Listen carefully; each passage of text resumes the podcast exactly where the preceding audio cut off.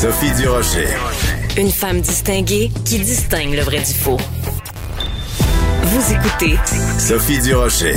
Il y a une seule chose qui est réjouissante dans tout le débat autour du fait que l'Association des libraires du Québec a euh, censuré partiellement le premier ministre François Legault la semaine dernière. S'il y a une seule chose positive dans tout ça, c'est que pendant quelques jours au Québec, on ne parlait que de livres de livres, mesdames et messieurs, des livres qui provoquent des réactions passionnées, passionnelles. On va parler de tout ça avec notre collaborateur du lundi, le chroniqueur et animateur Jean-Michel Dufault. Bonjour Jean-Michel.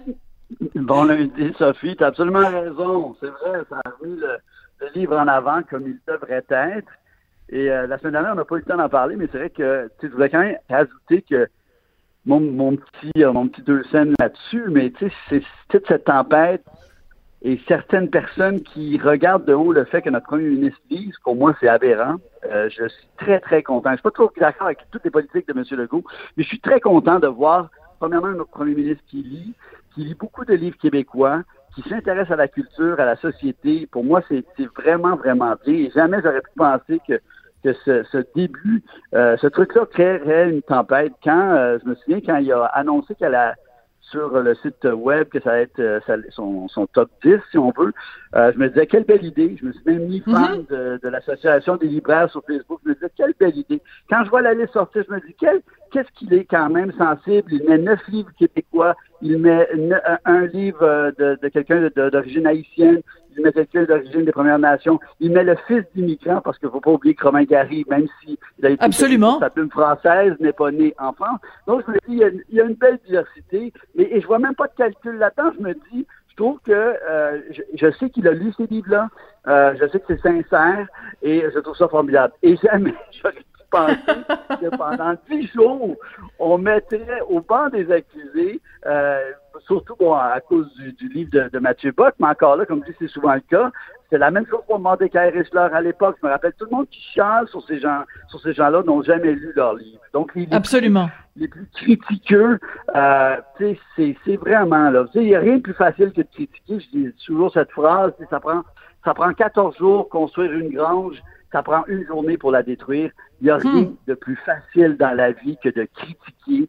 Et enfin, euh, quelle, quelle, tempête, euh, mais content de voir qu'il y a eu quand même un, retour du, en tout cas un semblant de retour du balancier, que les choses ont été un peu remises à l'ordre, parce que sinon j'étais vraiment, mais vraiment découragé par le fait d'avoir en partie du moins euh, censuré ou non dit Muselé, on peut le dire.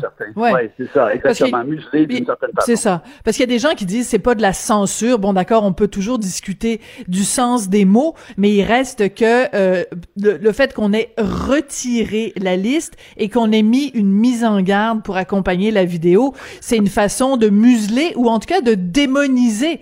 C'est comme si on disait attention, opinion dangereuse.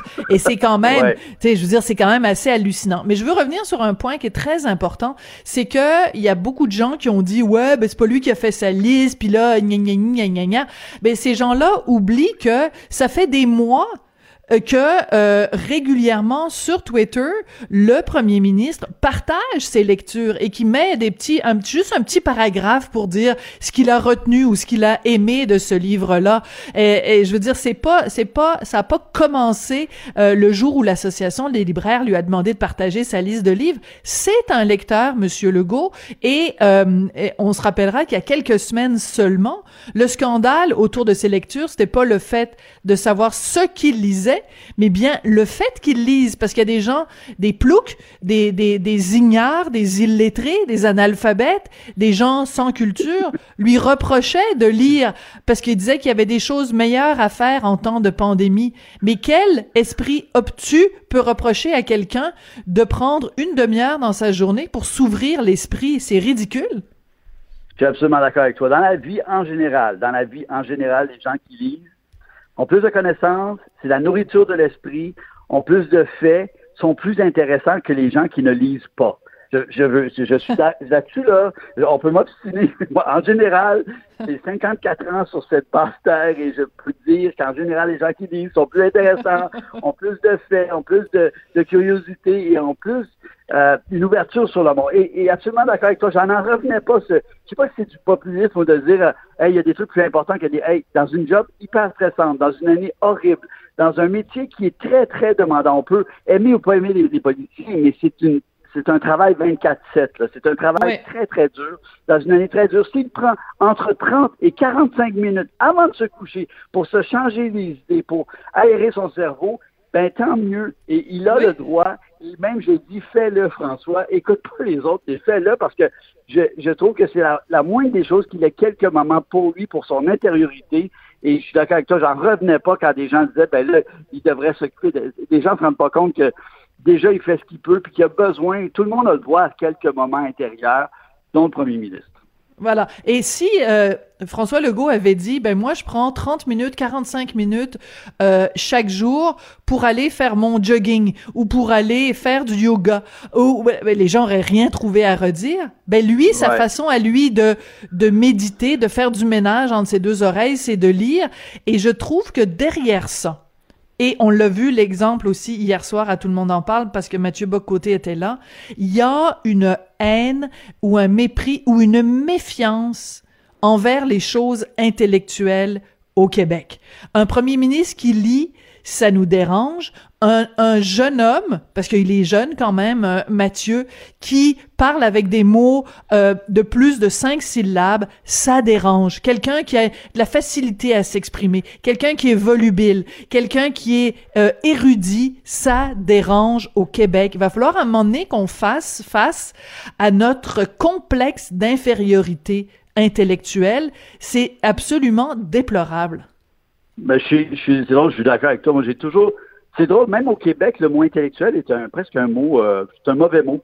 Euh, quelqu'un qui qui est intellectuel, c'est mal vu, tu te rends compte? Et nous, regarde comment on, se méfie tellement, on a tellement peur des, euh, je sais pas comment expliquer, je sais pas d'où, vient, c'est quelque chose d'assez nord-américain parce qu'aux États-Unis, tu as un peu ça aussi, le mot élite.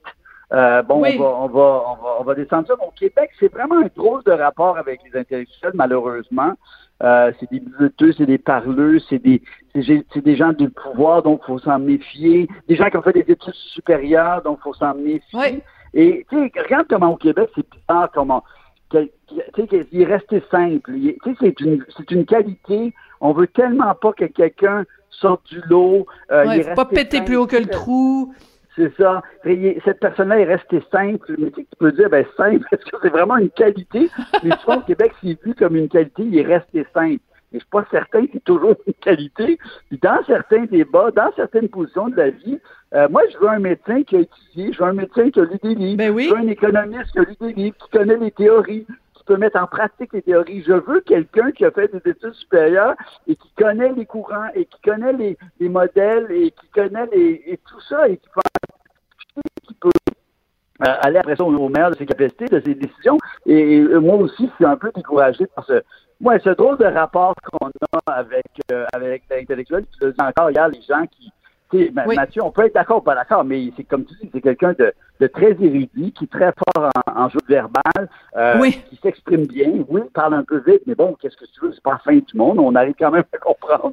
Ben, Louis-José Houd aussi il parle vite, puis euh, tu sais, je veux dire, c'est pas... Euh, les gens ne lui reprochent pas de la même façon qu'ils le reprochent à Mathieu Bocoté. Alors, juste pour expliquer le contexte, donc, euh, euh Mathieu Bocoté, donc, qui a écrit ce livre, L'Empire du politiquement correct, qui faisait partie de la liste de lecture des recommandations de, de France François Legault. Donc, et c'est ça qui a provoqué, entre autres, la, la, la réaction épidermique des gens qui ont, qui ont, qui se sont plaints, en fait, à l'association des libraires et qui a mené euh, à cette décision malheureuse, l'association des libraires. Mathieu Bocoté est invité hier à Tout le monde en parle. Je veux juste vous faire écouter un petit extrait d'un échange entre euh, Mathieu Bocoté et le fou du roi, Danny Turcotte. On écoute ça. Il y a plein de gens qui nous disent prononcer le titre d'un livre, c'est pas un manque de respect. Donc moi, je critique les radicaux, les excités, ceux qui veulent confisquer la parole publique. Ensuite, que des, revendications minoritaires émergent, il n'y a pas de souci, on va en parler librement, on va en parler sérieusement. Est-ce que vous êtes un radical dans l'autre sens? En quoi? Ben, dans l'énergie, dans, je vous regarde, je t'étourdis. D'accord, mais être, euh, être radical, donc je vous étourdis, mais plus encore? Ben, je veux dire, vous, vous êtes à l'autre bout du spectre, non? C'est-à-dire? Ben là, je ne sais pas quoi vous dire. ben moi, je sais. Moi, je pense pas ben oui, Je sais, vous êtes un homme de peu de mots. Ah ben non, mais non, moi, ma position fondamentalement là-dessus, c'est je plaide pour la démocratie libérale, le pluralisme politique. Le plus, on nous parle toujours de diversité aujourd'hui. La diversité des idées est un peu moins présente. Hein. Moi, je plaide pour ça, le respect des cultures, fondamentalement. Alors, on a ici quelqu'un qui avait une semaine pour se préparer. Danny Turcotte avait une semaine pour lire le livre de Mathieu Bocoté, euh, se faire une tête sur tout ce débat-là, préparer des arguments, préparer un, un, un, se préparer à débattre avec quelqu'un. Il arrive devant Mathieu Bocoté, bah, bah, bah, bah, bah, bah, je sais pas quoi dire. C'était un petit peu désolant quand même. Et il faut se rappeler qu'en temps normal, euh, donc euh, pré-pandémie, tout le monde en parle, est une émission montée. Donc, euh, un segment qui, paraît 15 minutes à la télé, en fait, normalement, fait une demi-heure, trois quarts d'heure, et c'est monté. Mais là, il, doit, y avoir des gens qui s'appellent Danny Turcotte qui s'ennuient du temps où c'était pas en direct, où c'était au montage, parce que ça, manifestement, ça aurait été coupé au montage. Probablement, probablement. C'est une job beaucoup plus dure pour, sans vouloir défendre Danny, c'est beaucoup plus dur maintenant euh, aussi, même le fait qu'il n'y a pas de public, qu'il n'y a pas de rire, euh, c'est plus dur d'être le fou du roi dans un dans un dans un truc comme ça. Bon, mais je suis d'accord. Une chose, il faut faire attention ceux qui veulent s'attaquer ou challenger euh, Mathieu Bocoté, ben attention. Ben et, et, et, ce que je trouve triste dans tout ça, dans, dans tout ce débat, c'était un peu la, la, mort du discernement, la fin du discernement. Je trouve mm. que maintenant les positions sont tellement carrées qu'il y a ah j'aime j'aime tout ce que cette personne dit, je déteste tout ce, ce que cette personne dit. Il n'y a plus de discernement dans aucun, tu sais, euh, des fois même dans qu'est-ce qui est la gauche, la droite. Je veux dire, moi, je, des fois, je suis d'accord avec Mathieu Bock sur certains points hier que j'ai trouvé très bon. Des fois, je suis un peu moins d'accord, mais il a le droit de s'exprimer. Il a le droit de, de publier ben oui. On a le droit de le lire. Je dis, moi, c'est ça qui me fait halluciner. Et cette haine sur certains, euh, alors que, tu sais, des fois, même nous deux, on n'est pas toujours d'accord sur tout, mais on, est capable de, parler, on est capable de discuter. Et il n'y a pas cette haine viscérale euh, de, de certaines... Euh, parties de la société. Puis des fois, ça, ça me décourage. Et hier, j'ai trouvé, par exemple, Mathieu, quand il parlait de notre de notre culture, de notre histoire, de notre passé, ben, je trouve ça bien de le rappeler qu'on est des francophones d'Amérique du Nord qui ont été laissés à eux-mêmes.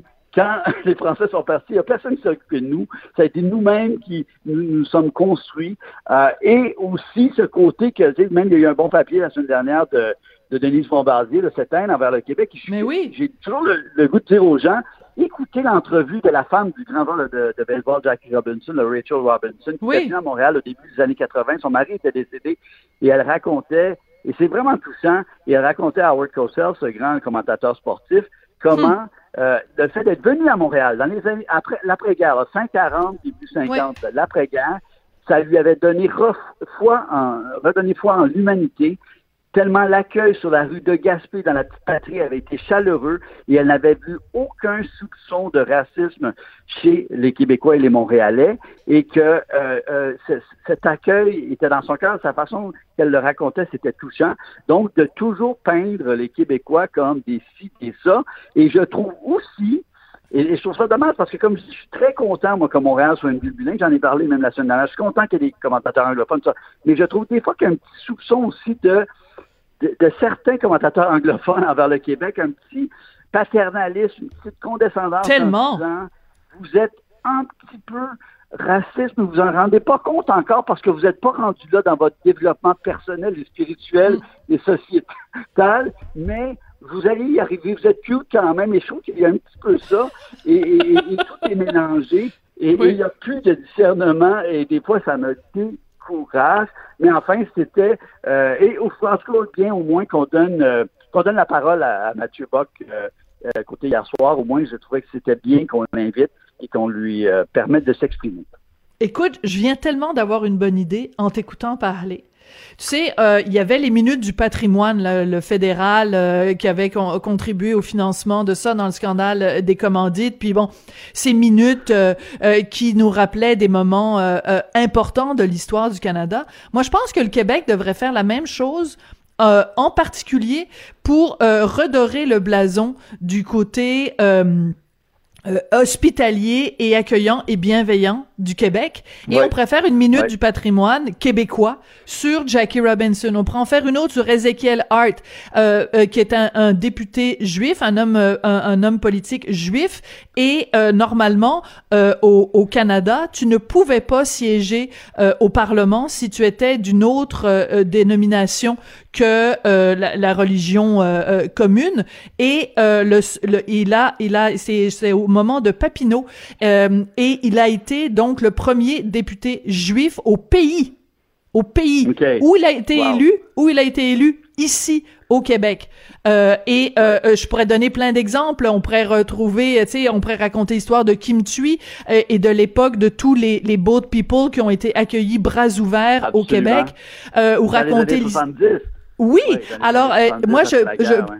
je lance l'idée à François Legault, partez des minutes du patrimoine québécoise, euh, québécois pour redorer le blason et pour qu'aussi on raconte et aussi tu sais quand on parle de racisme, on pourrait peut-être rappeler les Underground Railroad. C'est quoi les Underground Railroad C'est des esclaves aux États-Unis qui ont euh, réussi à rentrer parce qu'il y avait tout un réseau ici au Canada et en particulier euh, au Québec pour faire rentrer des esclaves noirs. Euh, on appelle ça Underground Railroad, donc c'est comme un chemin de fer souterrain, et idéologique en fait. Et on Ouais, a ouais. Permis à des, des, des esclaves euh, aux États-Unis de venir se faire une nouvelle vie ici au Québec. Alors, on peut-tu rappeler ces affaires-là, Jean-Michel? Oui. Puis ce- cela dit, je suis d'accord avec toi, je pense qu'on peut les rappeler. On peut encore dire qu'il y a beaucoup de progrès à faire, que malheureusement, Oui. il y a encore du racisme et que ça, et un n'empêche pas l'autre. L'un n'empêche pas l'autre, voilà. Comme des, des, des, des, racistes, je vous le dis, là, les gens qui sont pas au courant, c'est un témoignage tellement euh, touchant et bouleversant de la femme de Jackie Robinson, le Ouais. premier noir, je le rappelle, à jouer dans le baseball majeur, euh, et, de, et que le seul endroit où ils se sont sentis bien, eh bien, c'est à Montréal. T'imagines? Ils parlaient même pas la langue. Et les gens qui les ont aidés à s'installer sur la rue euh, de Gaspé, où il y a d'ailleurs une plaque présentement sur, devant la maison, ils parlaient pas anglais, mais ils ont réussi, avec les valeurs du cœur, à, à- à s'entraider. Euh, c'est et c'est- c'est c'est- c'est aussi ça le Québec. Donc, faut arrêter de taper là, tout le temps sur le clou que ci, que ça. Euh, oui, à un moment donné, il va falloir tenir debout et qu'on a été aussi longtemps un peuple porteur d'eau. On a été longtemps victime de racisme. C'est drôle ce week-end, je voyais, euh, j'ai regardé un, autre- un vieux documentaire sur Maurice Richard, le fameux scandale Mais oui. avant les. Mais comment? Tu écoutes le truc là, quand il a été invité au bureau de euh, Clarence Campbell et puis que on- on- toute la, la- la réunion s'est faite en anglais alors qu'il parlait pas bien anglais. Les- L'idée était pipée. euh, et on voulait en faire un cas. Hmm. On voulait le mettre de côté. Euh, ça dérangeait qu'un francophone québécois euh, soit le meilleur. Il y a, je veux dire, il y avait du racisme, mais évident, là. Les joueurs de hockey de la Ligue nationale, vous le diront, Absolument. années 50, 60, 70, c'était fucking frogs, fucking frogs, des trucs comme ça. Donc, aussi, euh, c'est un, un peuple qui a été longtemps victime de racisme. Bon, ben, on fera une minute du patrimoine québécois aussi là-dessus. hey, merci beaucoup, Jean-Michel. Très intéressante discussion aujourd'hui. Euh, ben, en fait, comme à chaque fois. Merci beaucoup. On se retrouve lundi prochain. Jean-Michel Dufault, donc, est toujours avec nous les lundis, euh, chroniqueur et animateur. On n'est pas toujours d'accord, mais on finit toujours par s'entendre. C'est ça qui est le fun avec Jean-Michel.